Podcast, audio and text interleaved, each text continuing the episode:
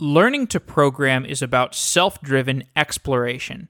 Universities help guide you, coding boot camps provide a rigorous environment to work in, and online coding courses provide content for you to study. But none of this by itself will turn you into a great programmer. You need the drive to improve and the curiosity to explore.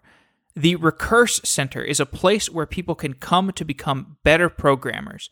Nick Bergson-Shilcock is a founder of the Recurse Center, and he joins the show today to discuss how Recurse Center works, why he started it, why it's important to to influence programmers to have this curiosity to explore and this this self-driven exploration. This episode is a continuation of our exploration of coding boot camps and online courses and universities, these different pillars of programming education and the Recurse Center is a really interesting study because it presents yet another unique model for improving as a programmer, for learning new programming skills and programming languages. I hope you enjoy this episode, The Recurse Center with Nick Bergson-Shilcock.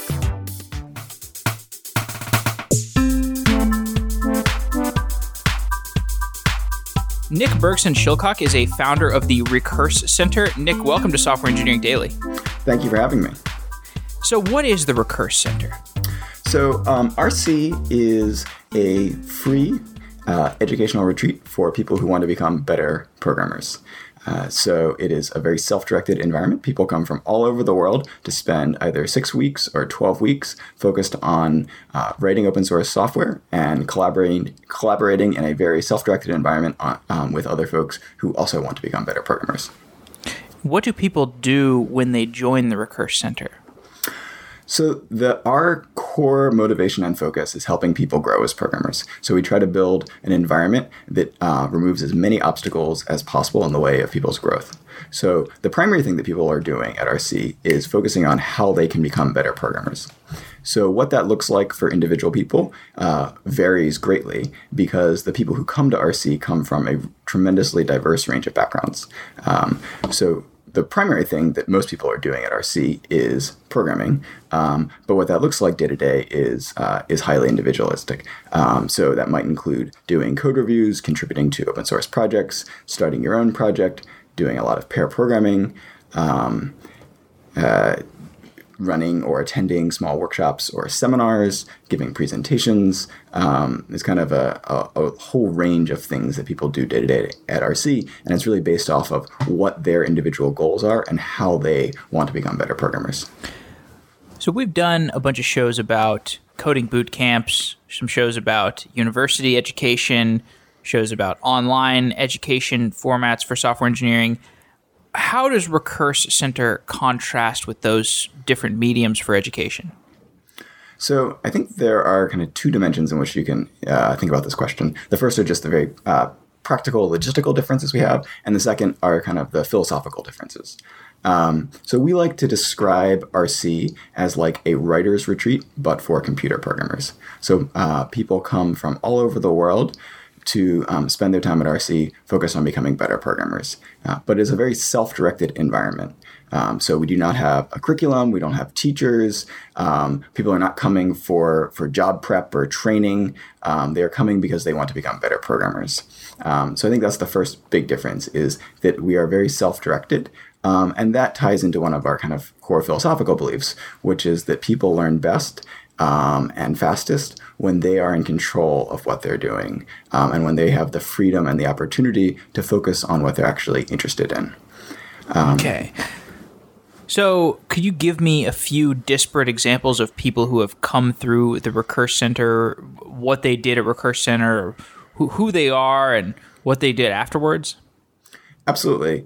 Um, so, there's a I'll kind of give you a, a, a sampling of a, a, wide spectrum of folks. Um, so RC attracts some very experienced programmers. Um, so, for instance, um, we have an alum named Chris Ball, uh, who came to RC having worked in the industry for a number of years. He had been VP of engineering at a um, venture backed startup. Uh, I think he was the lead developer on the OLPC project, um, had done substantial open source work, and he took RC as basically a three month sabbatical where he focused on his personal growth. Um, and worked on one major project for the entirety of his time, which was building a distributed, uh, basically a distributed version of uh, GitHub on top of the BitTorrent protocol um, called GitTorrent. Um, and after RC, he went on uh, to be a software engineer at Keybase. Um, so that's kind of one extreme of a very experienced programmers coming and using RC as like a, a three month sabbatical. Um, on the flip side, we have folks who are very new programmers who come to RC, who maybe have been programming for just a few months um, and uh, are just kind of getting their feet wet. They've gotten past the point of tutorials or um, just kind of writing the first few small programs, and they want to kind of go to the next level. Um, and so we have lots of examples of folks like that who have come and spent time working on typically a series of smaller projects, and then possibly after RC, they take their first uh, programming job. Um, one important note to, is that people do not need to want a um, new programming job in order to come to RC. A lot of people come to RC and afterwards don't choose to take a new programming job. Maybe they're in the middle of um, graduate school or they want to start their own company eventually, or they're freelance programmers. Um, so we are not actually focused on just people who are interested in new programming jobs. We're focused in anyone who wants to come and spend three months becoming better programmers. I love the flatness of the proposition that the Recurse Center offers because people learn programming at such a variety of rates and they pursue such a variety of things throughout their programming education, it doesn't make a whole lot of sense to have a linear path. I mean, some people learn very well through highly structured coursework. Um, other people learn through doing projects. Other people learn from doing a bunch of Project Euler problems or going through a coding textbook. It's really this this expansive uh, way, uh, there's expansive um, area of different paths that you can take through the educational process of programming. And it sounds like Recurse Center sort of offers a buffet of options for people who uh, want to explore it in their own way. I, I think that's exactly right. Um, I think you can kind of think of RC as kind of the a la carte option. Um, so people come here and maybe uh, they spend their time at RC partially focused on working on their own open source projects, partially focused on doing an online course, maybe organizing a code review or a computer science theory book club. Um, you know they can t- draw upon lots of different resources. I think one of the great things about the internet and today is there's already more educational material um, than any of us could possibly consume in a lifetime. Um, and so we at RC kind of start with the idea that the primary obstacles in the way of people's growth and the things that will really help people get better are is it's not just how do we devise some perfect you know ordering of information and what is the right set of information to give each person, right? Because what each person needs is going to be very different. Um, the things that we see as much bigger blockers in the way of people's growth is access to um, highly motivated peers and other smart folks who can help you learn. Um, it's things like having enough time to actually focus um, in very large chunks. It's being afraid to acknowledge when you don't know something, um, even if even just to yourself, so that you can then dive into learning that thing. Um, and so a lot of the focus at RC is how do we build kind of an environment in which people can be very autonomous and self-directed, uh, but that helps them be much more uh, efficient and effective in their learning. Um, yeah, and much of that plays into the environmental challenges, the attitude challenges that uh, are encoded into the uh, code of conduct and the frequently asked questions uh, at Recurse Center. But you know, one thing that came to mind when you were talking just now is, uh, in contrast to a coding boot camp. So uh, you know, I I know some people have gone through coding boot camps recently. They like the coding boot camp experience, but uh, some of them, at least one of them, ha- has commented on like the expense of a coding boot camp. And um, you know what are you really paying for with the boot camp? You know you're paying for this this education process but as you remarked just now like there's plenty of online resources for that education process. So what do you really need to pay for? Um, well the most important thing that you're getting out of paying for a coding boot camp is probably access to a group of people that you're interacting with, and really that social setting, that that uh, that that feeling of electricity when you walk into the room of everybody's working on something, they're hacking on something, um, and they're really motivated. Uh, but when you look at it that way, then a, a, lot of the coding boot camps perhaps have a little extra fat around the edges uh, in terms of creating content that they could just repurpose content online if people actually want that. Yeah, um, I mean, absolutely. So, uh, you know, when we started RC about five and a half years ago, um, there was no such thing as, as you know, coding boot camps. That wasn't even a term. Um, but what we were kind of starting with is uh, my co-founders and I talking about uh, our college experiences. Um, uh, one of my co-founders and I, we both went to a pretty traditional um, computer science uh, program.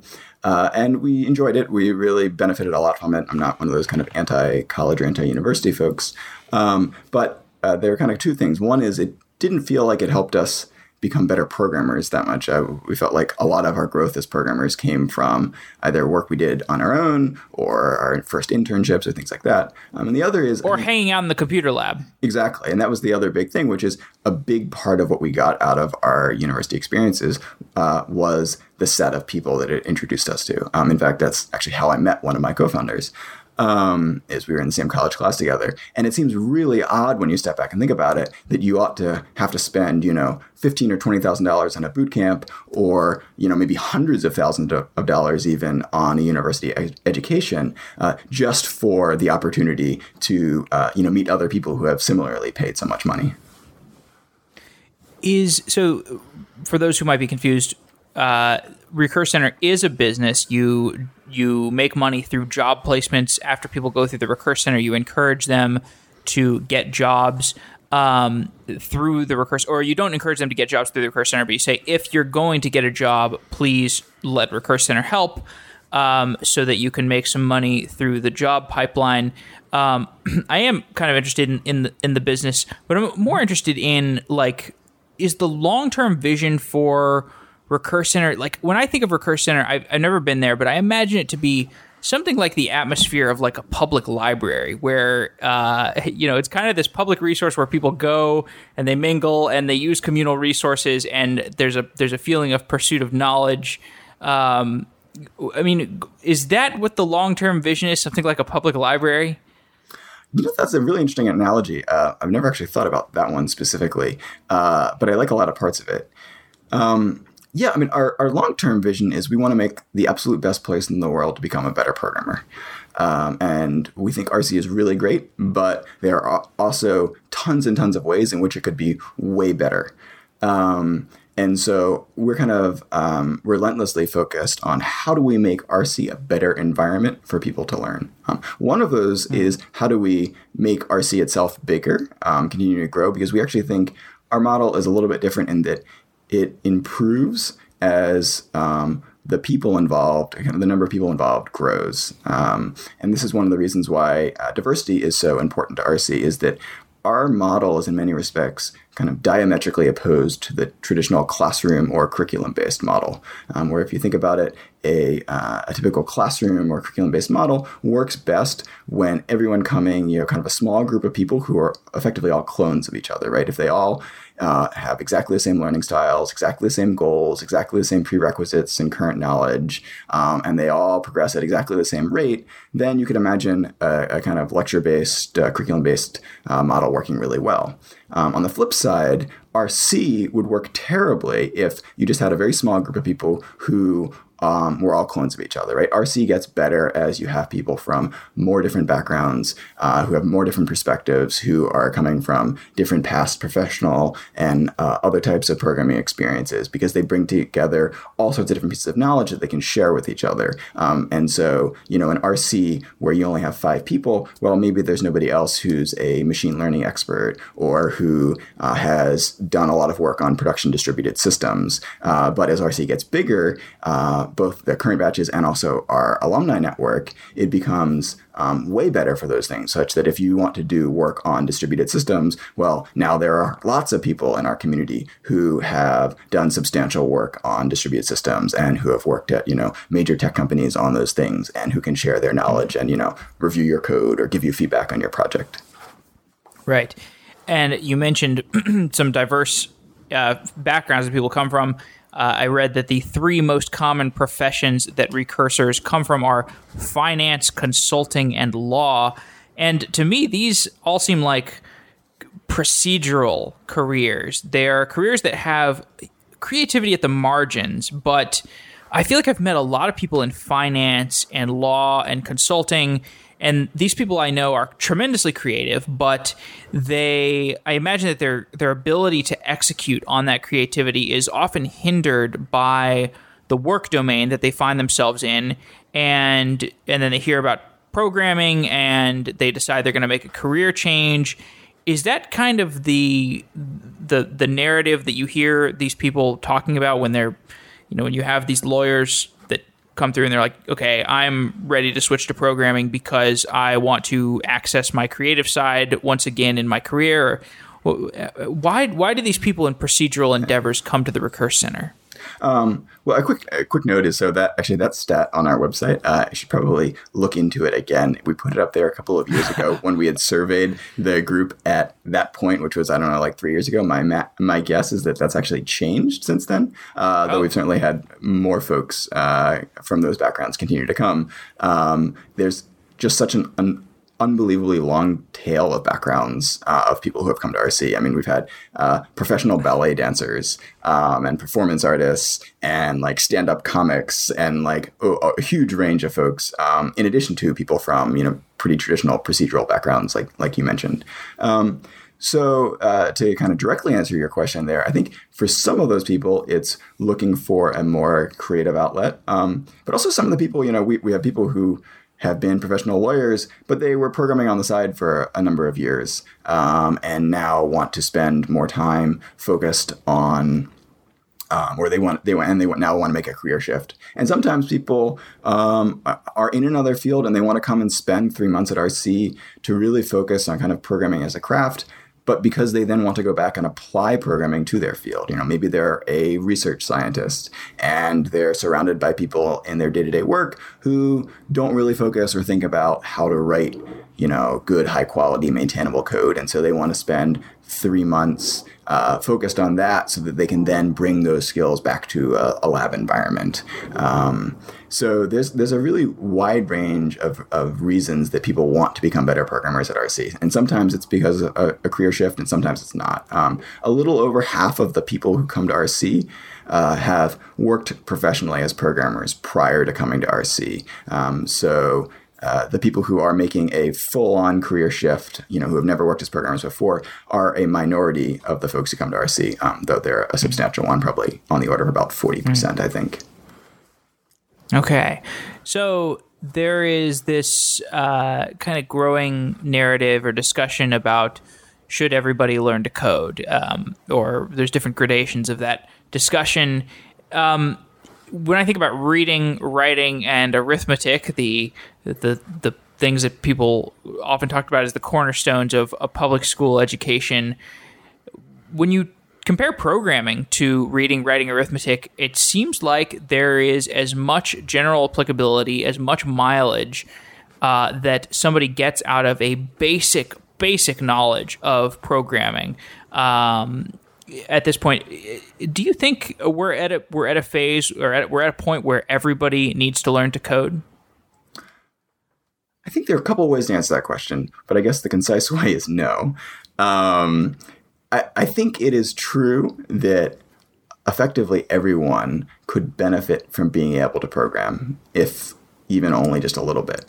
Um, however, I don't think that uh, translates into everyone should learn how to code. Um, I think everyone who wants to and is interested in learning to program and who makes the assessment for themselves that it is worth their time to develop this skill uh, and then apply it in their lives however they want to um, should learn to code. Uh, but I kind of hesitate to, to make a broad edict like everyone should learn how to code. Mm. Uh, would you make an edict to the same degree that people should learn to read, write, and do basic math? Um, I guess I probably would not. Uh, I think those things are also skills that are fundamentally very important and extremely valuable. And I think people do learn those skills, uh, given you know opportunities, um, and certainly you know things like basic literacy um, is extraordinarily valuable and effectively essential in order to like kind of navigate the world.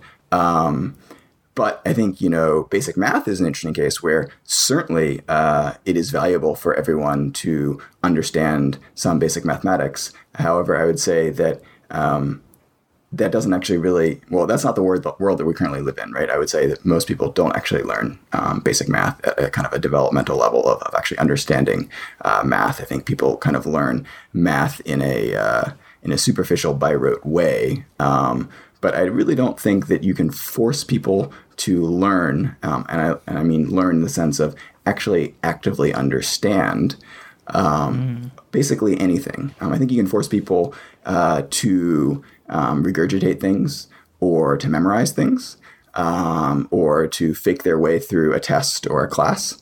Um, but I kind of start with the approach that, you know, I think a lot of times uh, people think of uh, education as being kind of vessel filling, that, that people are these empty vessels that need to, to have knowledge poured into them.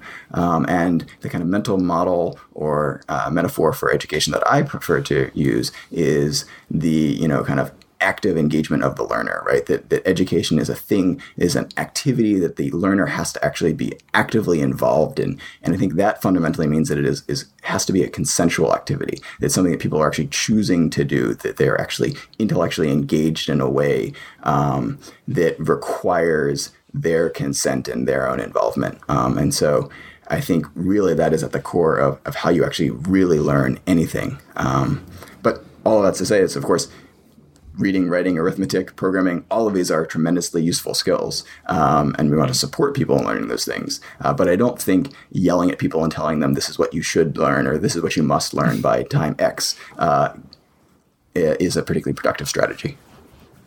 Got it. So, talking more about the Recurse Center, as we have discussed, Recurse Center is this mostly self directed environment.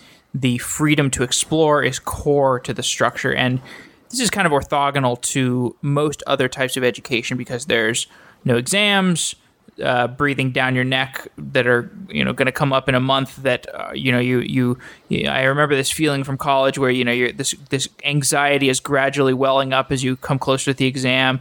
There's no grades. There aren't much classes or curriculum. Uh, so give give me more of a picture of how this works and how people learn in this environment. Well, the first thing is that the people come to RC, right, are actively choosing to be there. In fact, almost everyone who comes to RC makes huge sacrifices to do it, right? Uh, the average recursor uh, probably quits their job and moves states, if not countries, in order to attend RC. So people are coming to RC because they really want to be there, and they want to be there, um, you know, not because they get some sort of degree or certificate or what have you. Um, we explicitly do not grant either of those things because we don't want people coming for proxy reasons. We want people coming because they want to become better programmers. So I think just that one difference gives us a huge slew of advantages, which is everyone who's at RC wants to be there. They're making an active choice to be there. And therefore, people are going to make good use of their time there um, and care about it and focus on how they can actually get a lot out of their time at RC. So instead of thinking about how can we force people to do X, Y, or Z, we think about how can we provide lots of useful resources. So for instance, instead of having teachers, we have something called facilitators who are full-time RC employees, who are programmers themselves, whose uh, primary reason for being at RC is to help people get the most they can out of their batch. So that means we do things like help people brainstorm project ideas or rubber duck talking through what you know based off of what people's goals are or how they want to grow um, what might be a good path for them to follow through rc um, and so uh, because we're starting with a group of people who are so actively choosing to be at RC, uh, we don't have to spend a lot of time thinking about how do we force people to learn X. Um, well, if they are actually not interested in learning X, then that's not really our goal. Um, our goal is to help people, uh, assuming that you know they're coming to RC in the first place uh, to become better programmers, help them become better programmers. Um, that doesn't mean we don't give advice or that we don't give feedback, uh, but it does mean that the kind of ultimate arbiters of people's education and growth um, are individuals themselves, um, and that we are there in effectively a support role to help people flourish and to help people grow as much as possible. Um, but ultimately, in line with the goals that, that people set out for themselves.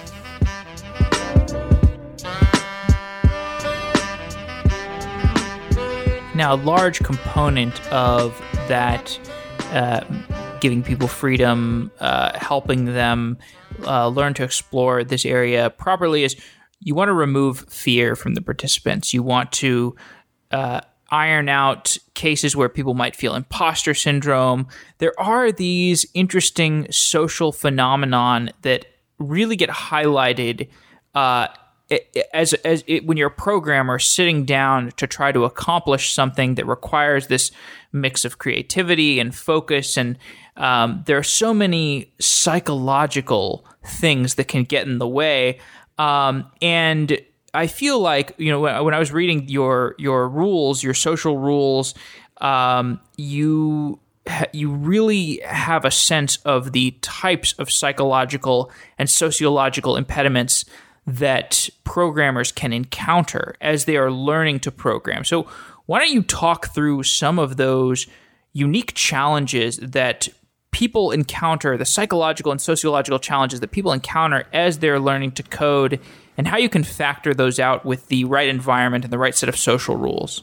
Yeah. Um, so, yeah, as you mentioned, we have a set of four lightweight social rules that are designed to help make a more kind of productive and enjoyable educational environment. Um, so the first of these social rules is uh, no well actuallys that we actually started before we even uh, were running RC. Um, my co-founders and I uh, would actually well actually each other all the time. So a well actually is when you kind of interject or interrupt somebody in a conversation um, or respond in a way that um, you know, maybe corrects some pedantic side point, but uh, detracts from the actual core thing you're trying to discuss. Um, it's like, well, actually, you can have a garbage collector for C++ if you implement it.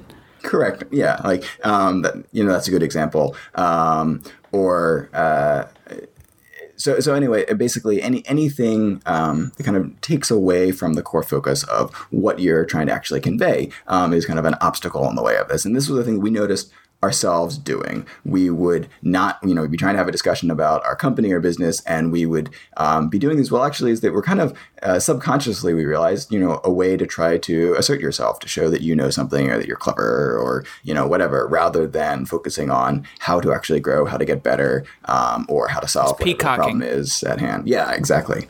Um, and so that we started uh, just amongst ourselves, and we noticed immediately that it really improved our, our working relationships, that we became more effective as a team. So when we actually started the first batch of RC, it was just kind of obvious to us like this works so well internally for us that we want to make sure the environment we're building here is going to include it. then the following three social rules, um, which are no feigned surprise, no backseat driving, and no subtle ism, uh, isms, uh, those all came about uh, over the course of our first three batches as we observed um, behavior that we thought was either educationally or socially disruptive. Um, so no feigned surprise is means that you shouldn't act surprised when somebody says that they don't know something. Um, so you know, if I had said, "Oh my God, I can't," you know, if, if I, uh, you know, I had said, uh, "What's a garbage collector?" Um, you know, and you said, "Oh my God, I can't believe you don't even know what a garbage collector is. How can you be a programmer and not what a, know what a garbage collector is?" You know, that's kind of uh, has no eh, social or educational value. All it does is kind of grandstanding for one person to try to make themselves, you know, kind of feel a little bit better about themselves. Uh, but the much more salient and, and and problematic aspect of it is that it makes uh, you know the person who admitted that they don't know something uh, feel bad and be less likely to acknowledge they don't know things in uh, the future. And this, I think, uh, is particularly uh, harmful in programming because so much of what we do is is cumul- uh, uh, cumulative. You know, where it keeps building on it. Um, previous things. So if you don't understand something and you just kind of don't either acknowledge to other people or to yourself that you don't understand, and you just kind of keep muddling along, um, it gets kind of worse and worse. And so what we want to do is build an environment where people are comfortable saying, I don't understand. I've never heard of a garbage collector. Could you explain more about that? Um, so that it is an opportunity for people to learn something new um, rather than you know to kind of shy away from or just pretend that they, they know something. Um, and the third is no backseat driving. Uh, backseat driving uh, means basically people shouldn't uh, unhelpfully kind of interject and lob advice in uh, when other people are collaborating or working together. And that if you want to um, be part of a conversation or collaborate with people, then you should actually become kind of fully engaged and you know say, hey, can I can I join this conversation or can I can I contribute in this way? Um, because again, that is just gets at a behavior that we saw as disruptive um, to people trying to actually become better programmers. That you know maybe two people are working through a problem and they know that they could go look it up on Wikipedia, but the the value to them is being able to actually work through it on their own. And so somebody just interjecting um, and not really having that context, uh, you know, can be disruptive. Um, and then finally, uh, no subtle isms is our attempt to provide kind of a third path for dealing with things like sexism and racism and homophobia and other forms of oppression. Um, and so, for a lot of times, um, especially folks from marginalized groups, uh, you know, when something happens, it's, it's kind of small.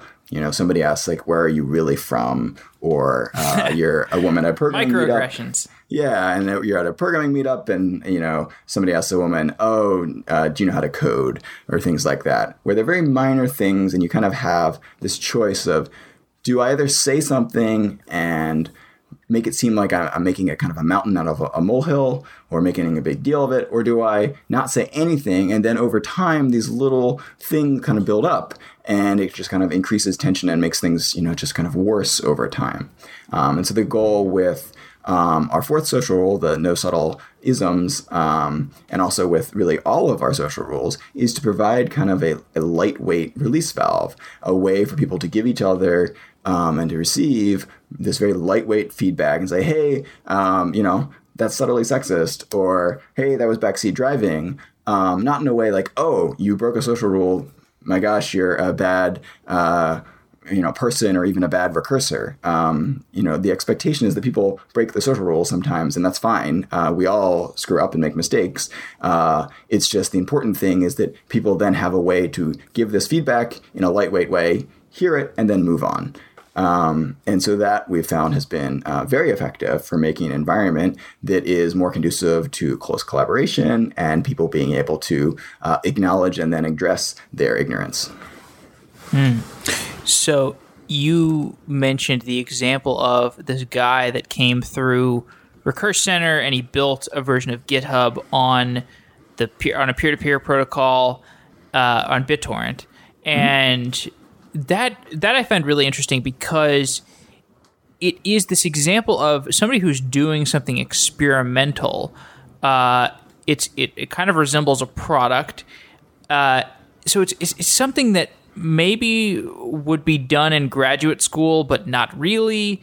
Uh, you know, it's it doesn't have immediate.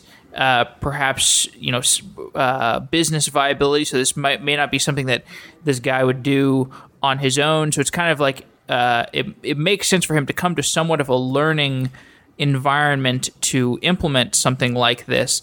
Um, what draws experienced developers to the Recurse Center? They've, you know, experienced developer has so many options.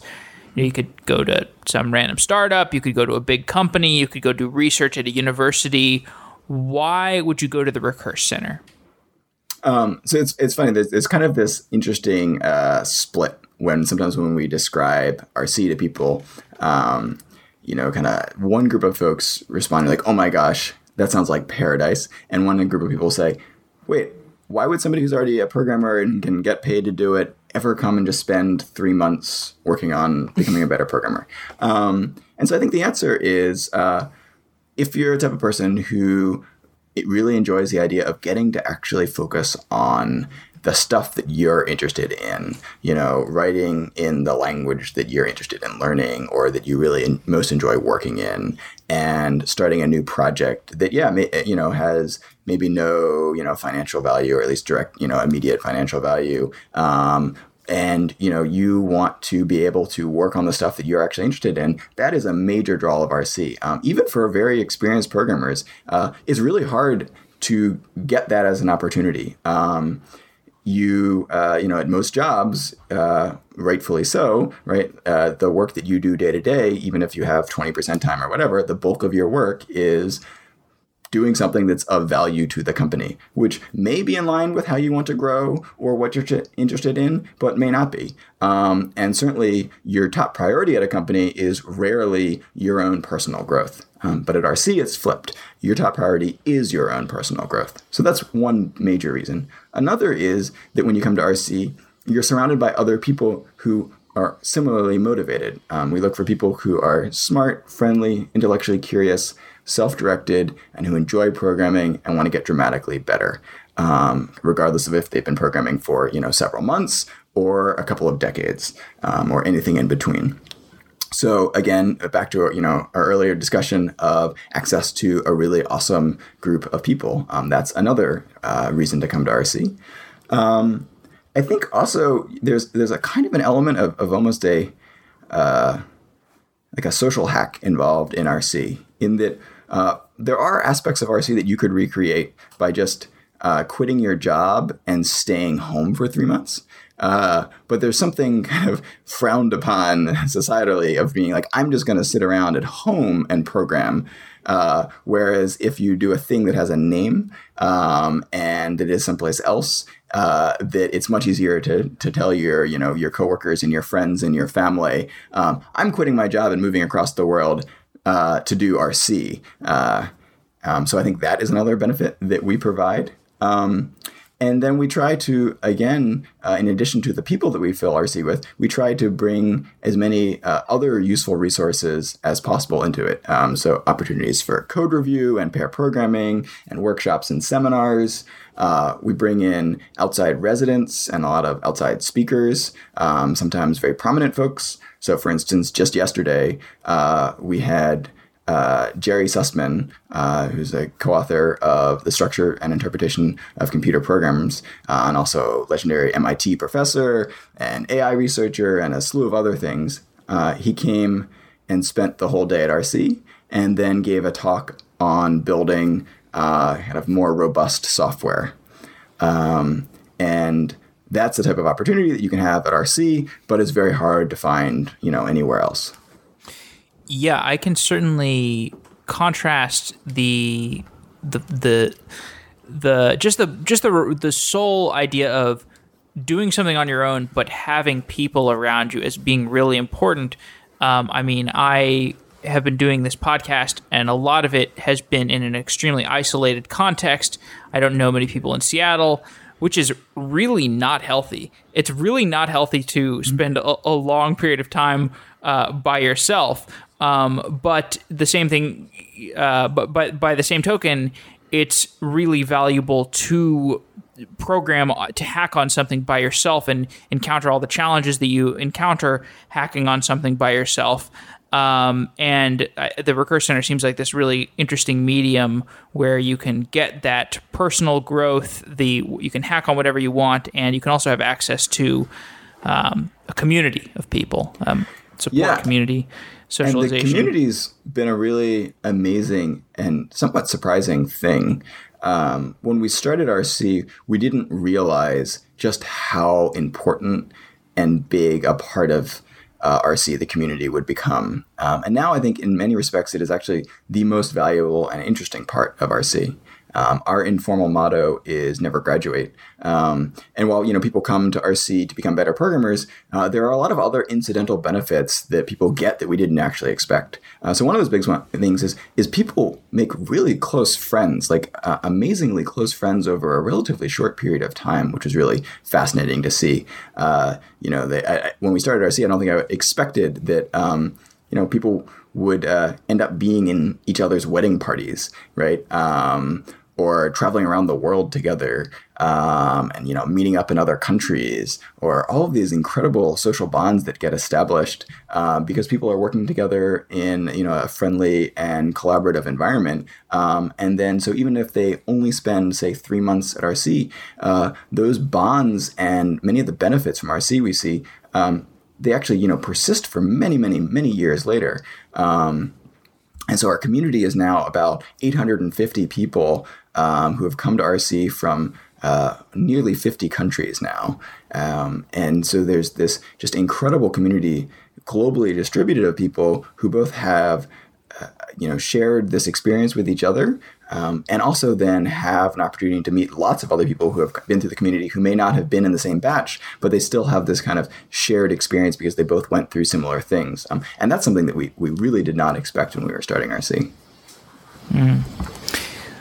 Talk more about the business model of the recurse center so rc is free for everyone to attend um, we've never charged any tuition or any other fees, and people can attend RC regardless of what they want to do after it. So people come to RC sometimes and they've already accepted a new programming job before they get here, or they're only uh, you know sophomores in college and they still have more school to go, or they're in the middle of grad school, or what have you. People don't need to want a job. Um, however, if people come to RC and either right after their batch or many years down the line, they are interested in a new programming job. We provide lots of tools and support to help them um, ideally find one at one of our partner companies. Uh, so we work with a number of companies ranging from small two or three person startups to uh, you know mid-sized startups that are several hundred people to large public companies to you know um, technology focused hedge funds and other finance companies, kind of a broad range of companies. And we have effectively recruiting agreements uh, set up similarly to how contingency recruiting works, where um, if we refer somebody to a company uh, and they hire that person and they stay for at least three months, then the company pays us uh, 25% of base first year salary. Um, and that is a fee that the company pays on top of the salary. It's not something that, you know, individuals pay. Um, it doesn't affect, you know, people's, uh, you know, uh, salaries or paychecks in any way. Uh, the company pays that fee directly to RC. Um, and that is how we fund all of RC is through uh, revenue from placing our alumni at our recruiting partners. Okay. And ha- have you, uh, does the, does the the money from that is that balancing out well in terms of the expenses that you have? So yes and no. Uh, yes, in the sense that we have operated exclusively off of that revenue for several years now. No, in the sense that it limits uh, how we can grow and what experiments we can try. Uh, because while we make enough money to uh, stay in operation, you know there are countless things that we would love to be able to do, uh, but uh, we're constrained by uh, you know our business model working well, but not uh, so super well that we are flush with cash and can uh, grow and try all sorts of interesting experiments like that.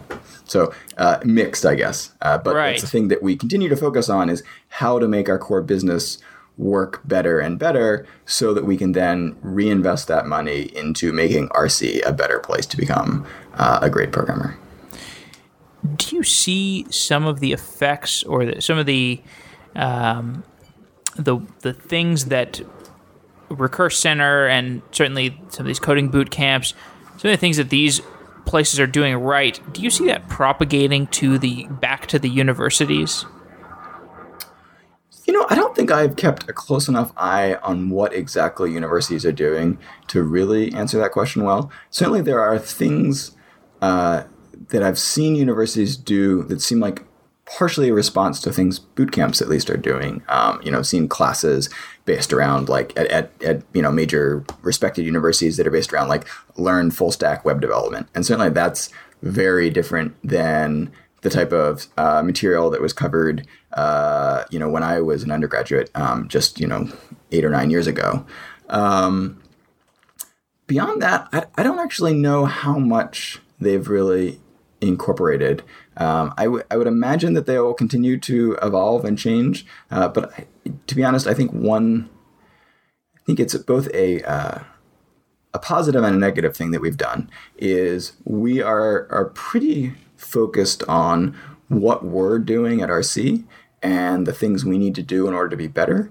And I think that has a lot of benefits in that um, it keeps us focused. And I think that's really important for any institution or organization or company to have uh, is lots of good focus. Uh, but it also means that uh, we haven't spent as much time kind of looking out to what the rest of the world is doing. Um, and uh, I think that, that certainly has its its downsides. So, what are those those things that you feel you need to improve on? Are there some KPIs that you keep track of, or what are you looking at in terms of what will be to the benefit of Recurse Center if you improve?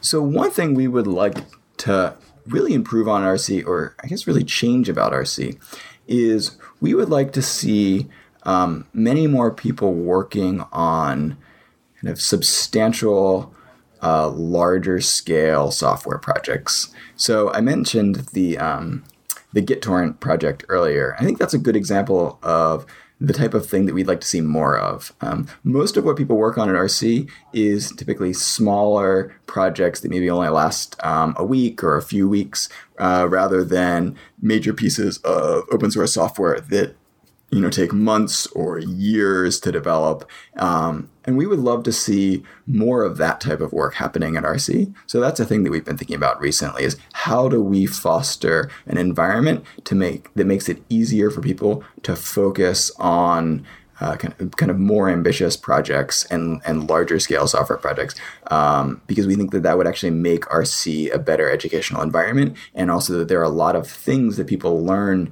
in tackling projects like that uh, that you can't learn or typically don't learn on on smaller scale projects.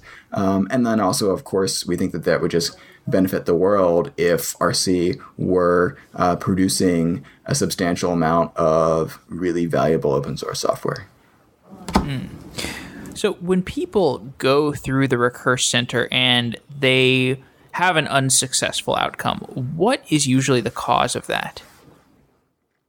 So I think one pitfall people fall into at RC is uh, it's, it's, kind of two things, but I think they're they're they're related to each other. The first is that RC is a legitimately different environment. The things that make RC really great um, are that uh, are are also those that make it really challenging, which is that um, in so much of the rest of the world, there are people telling you what you need to do or what you must do or what you must work on. Um, you know, whether that's in uh, school or at work, um, what people actually do, and a lot of times what their actual goals are, are ones that uh, they haven't really set for themselves. And so, figuring out how to set your own goals and how to operate in a self directed environment um, is a big struggle for almost everyone who comes to RC. Um, and I think that the folks, some folks struggle with that more so than others. Um, and it always takes people some amount of time to kind of adjust to figuring out how to how to navigate RC. Um, and kind of in line with that, a challenge is because there's so much interesting stuff happening at RC that on any given day there might be a, you know a code review uh, group and a, a, book reading group and a little intro workshop on some sort of new tool and a presentation and you know you're working on your own projects and somebody's asking you to pair program and there are all these interesting things that you can do uh, which is you know on the one hand great and, and what makes RC so special. And on the other hand, really, really challenging because uh, it's easy to get distracted and to spread yourself too thin. And I think so. One of the core challenges of RC is how do you, uh, you know, leave yourself open enough to serendipity and being distracted so that you can take advantage of all of these great things going on around you while at the same time not becoming so distracted that you can't really focus or go deep on anything and you're kind of only doing things at a superficial level. Um, and i think that's a, that's a you know a core struggle that all of us face. Um, and it's i think a particularly challenging struggle at rc i agree with that. Uh, I think the the and also the things you mentioned just about the the business itself. I think focus is so hard in any context, uh, whether you're a programmer on your own or a business or uh, you know, it's just the age of distraction and focus is, is always a challenge. You can't have enough of it. Um, so I guess last question if somebody is listening to this, they're interested in checking out the Recurse Center or becoming a member, what is the process for applying and what are some tips for people who are interested in going to the Recurse Center? Um, so uh, people can apply on our website, which is recurse.com. Um, we have a short written application where we ask people to solve a, a simple programming problem, basically a, a variant of FizzBuzz. Um, we ask people to share a small code sample, which is uh, a piece of code that they've written on their own from scratch uh, to give us a sense of where they currently are as a programmer. Um, and then we have a couple of short essay questions where we ask people to explain why they want to do RC, um, what they're hoping to get out of it or learn, um, and things like that. Uh, we review those applications, and then the ones that we think are promising, we invite to a first round uh, conversational interview where we actually spend most of that time discussing a lot of the things that, uh, you know, a lot of the same questions that are in the application. You know, why do people want to come to RC? Uh, what would success look like for them? What are they hoping to get out of their time at RC? Uh, what, a, little bit more about their programming backgrounds, um, what they're interested in learning, uh, things like that. Uh, if that goes well, then we invite people to a second round pair programming interview. Um, and the goal with this interview is to um, get a sense of what it's actually like to program with somebody. So people can choose uh, whatever programming language they are most uh, comfortable in, and uh, definitely encourage people. Uh, one easy way to improve your odds of getting into RC is just choose the language that you are actually most comfortable in. Um, don't choose something that you've just started working in that day. Um, and uh, people can select either to work on one of their own projects that they already have and propose a feature or some addition they want to make to that uh, during the interview. Or we have a set of a few small suggested pairing tasks that people can select from. Um, and if they choose one of those, then there's information about what they should work on uh, before the interview and then what they and the interviewer will work on during the interview. Um, and what we're looking for there is do people understand the um, code that they're writing? Do they have a reasonable mental model for it? And the language that they're using? Um, are they open to feedback? Are they people that we can, you know, communicate well with um, and collaborate with? Um, things like that. Uh, so, as far as advice for applying, I think uh, the first thing is to kind of get uh, the the basics right, and I mean. Um, you know, taking the time to reflect and think about, okay, is RC a thing that I really want? Um, and then thoughtfully answering the questions on our application. Um, make sure to uh, actually uh, write CracklePop, uh, the the short FizzBuzz variant that we have correctly. There's no trick. We're not expecting some super clever solution or something like that. We just want to see that people can write uh, readable code that's reasonable, that actually works, and uh, prints out what we're expecting. Um, to include a code sample that is representative of where you currently are as a programmer. Uh, and uh, so I guess those are the primary pieces of advice for the applications uh, phase. Um, I think uh, common pitfalls in the interviews are people who want RC for reasons that aren't really um, what RC is. You know, if if people's primary interest is uh, starting a, a business or uh, something else that doesn't actually that isn't actually aimed at becoming a better programmer, then RC is probably not a good fit because it's not going to help them get what they really want. And you know, to my earlier point, one of the most important things is that people are coming to RC because they want to be there and because they have goals that are in line with and compatible with what we're doing. Um, so that's one thing that we really care about. Uh, we also care to see that people are already programming. So even if somebody has just started programming a few months ago, we want to see that they're not just talking about programming or that they have a theoretical interest in it, but that they've actually taken the time to sit down and write some code. Um, I think that's very important. Uh, the next thing uh, that is, I think, is is pretty important in just a general kind of meta uh, meta interviewing skill is we don't have any trick questions. Um, and it's just really helpful when people just honestly and directly and straightforwardly answer a question. Um, the goal is not to have, uh, you know, don't have talking points or whatever. I think one, some of the most challenging interviews are when people aren't kind of intellectually engaged in the conversation. Um, and so I think just really listening to what questions we're actually asking, thinking, and then responding.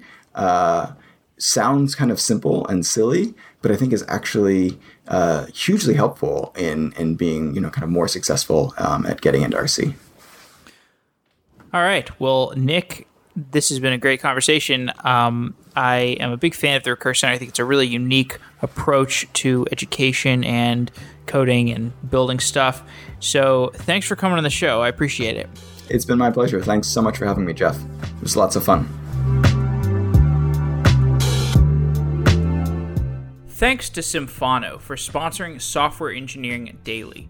Symphono is a custom engineering shop where senior engineers tackle big tech challenges while learning from each other. Check it out at symphono.com slash sedaily. That's S-Y-M-P-H-O-N-O dot com slash sedaily. Thanks again, Symphono. Wow.